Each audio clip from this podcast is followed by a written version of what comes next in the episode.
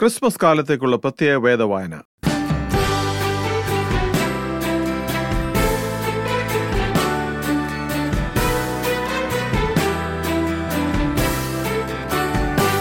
Christmas കാലത്തേക്കുള്ള പ്രത്യേക വേദവായന ആറാം ദിവസം.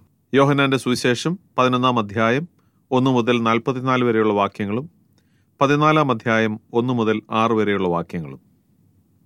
മറിയയുടെയും അവളുടെ സഹോദരി മാർത്തയുടെയും ഗ്രാമമായ ബഥാനിയയിലെ ലാസർ എന്ന ഒരുത്തൻ ദീനമായി കിടന്നു.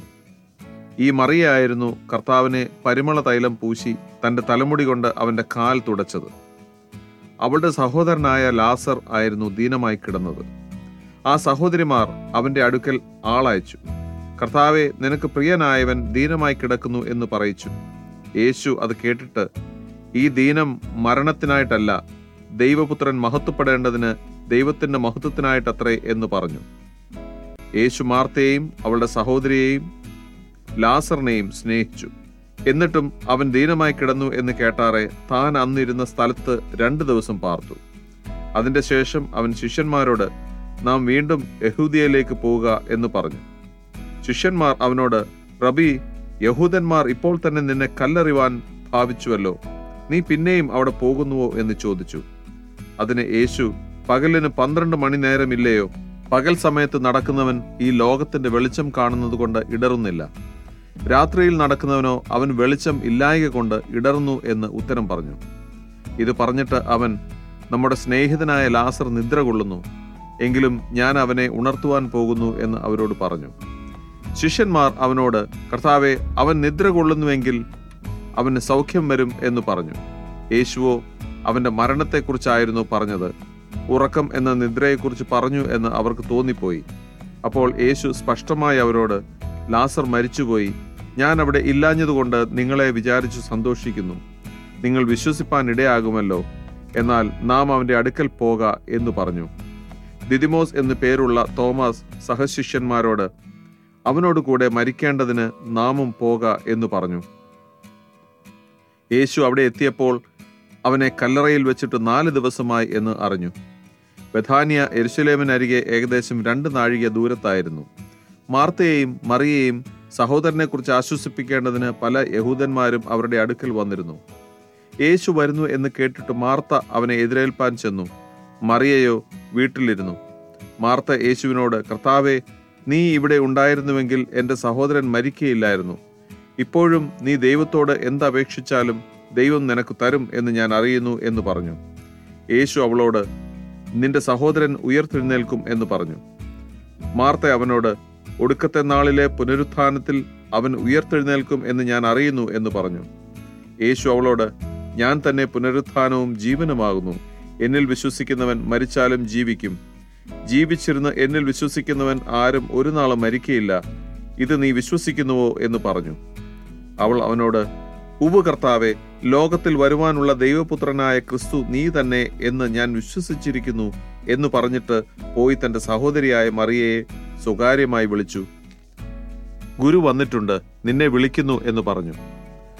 അവൾ കേട്ട ഉടനെ എഴുന്നേറ്റ് അവന്റെ അടുക്കൽ വന്നു. യേശു അതുവരെ ഗ്രാമത്തിൽ കടക്കാതെ മാർത്ത അവനെ എതിരേറ്റ സ്ഥലത്ത് തന്നെ ആയിരുന്നു.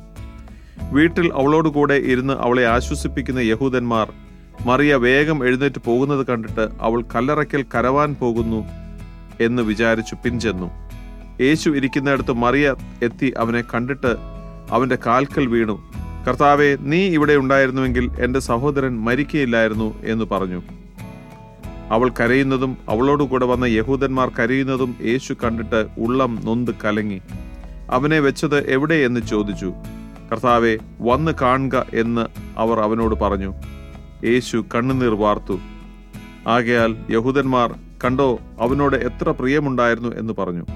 ചിലരോ കുരുടന്റെ കണ്ണു തുറന്ന ഇവന് ഇവനെയും മരിക്കാതിരിക്കുവാൻ കഴിഞ്ഞില്ലയോ എന്ന് പറഞ്ഞു.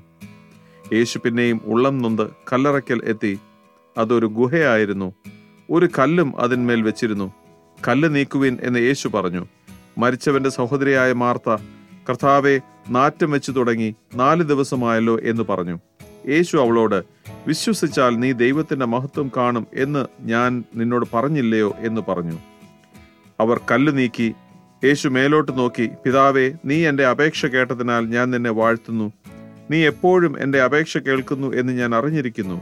എങ്കിലും നീ എന്നെ അയച്ചു എന്ന് ചുറ്റും നിൽക്കുന്ന പുരുഷാരം വിശ്വസിക്കേണ്ടതിന് അവരുടെ നിമിത്തം ഞാൻ പറയുന്നു എന്ന് പറഞ്ഞു. ഇങ്ങനെ പറഞ്ഞിട്ട് അവൻ ലാസറെ പുറത്തു വരിക എന്ന് ഉറക്കെ വിളിച്ചു. മരിച്ചവൻ പുറത്തു വന്നു അവന്റെ കാലും കൈയും ശീല കൊണ്ട് കെട്ടിയും മുഖം റൂമാൽ കൊണ്ട് മൂടിയുമിരുന്നു.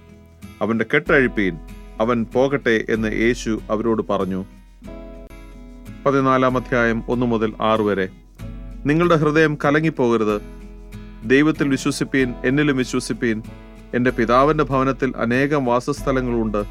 ഇല്ലെങ്കിൽ ഞാൻ നിങ്ങളോട് പറയുമായിരുന്നു ഞാൻ നിങ്ങൾക്ക് സ്ഥലമൊരുക്കുവാൻ പോകുന്നു. ഞാൻ പോയി നിങ്ങൾക്ക് സ്ഥലമൊരുക്കിയാൽ ഞാൻ ഇരിക്കുന്ന ഇടത്ത് നിങ്ങളും ഇരിക്കേണ്ടതിന് പിന്നെയും വന്ന് നിങ്ങളെ എന്റെ അടുക്കൽ ചേർത്തുകൊള്ളും. ഞാൻ പോകുന്ന ഇടത്തേക്കുള്ള വഴി നിങ്ങൾ അറിയുന്നു. തോമസ് അവനോട് കർത്താവെ നീ എവിടെ പോകുന്നു എന്ന് ഞങ്ങൾ അറിയുന്നില്ല. പിന്നെ വഴി എങ്ങനെ അറിയും? എന്ന് പറഞ്ഞു. യേശു അവനോട് ഞാൻ തന്നെ വഴിയും സത്യവും ജീവനുമാകുന്നു. ഞാൻ മുഖാന്തരമല്ലാതെ ആരും പിതാവിന്റെ അടുക്കൽ എത്തുന്നില്ല. ഈ വചനങ്ങളാൽ ദൈവം നമ്മെ ഓരോരുത്തരെയും അനുഗ്രഹിക്കുമാറാകട്ടെ. ആമേൻ.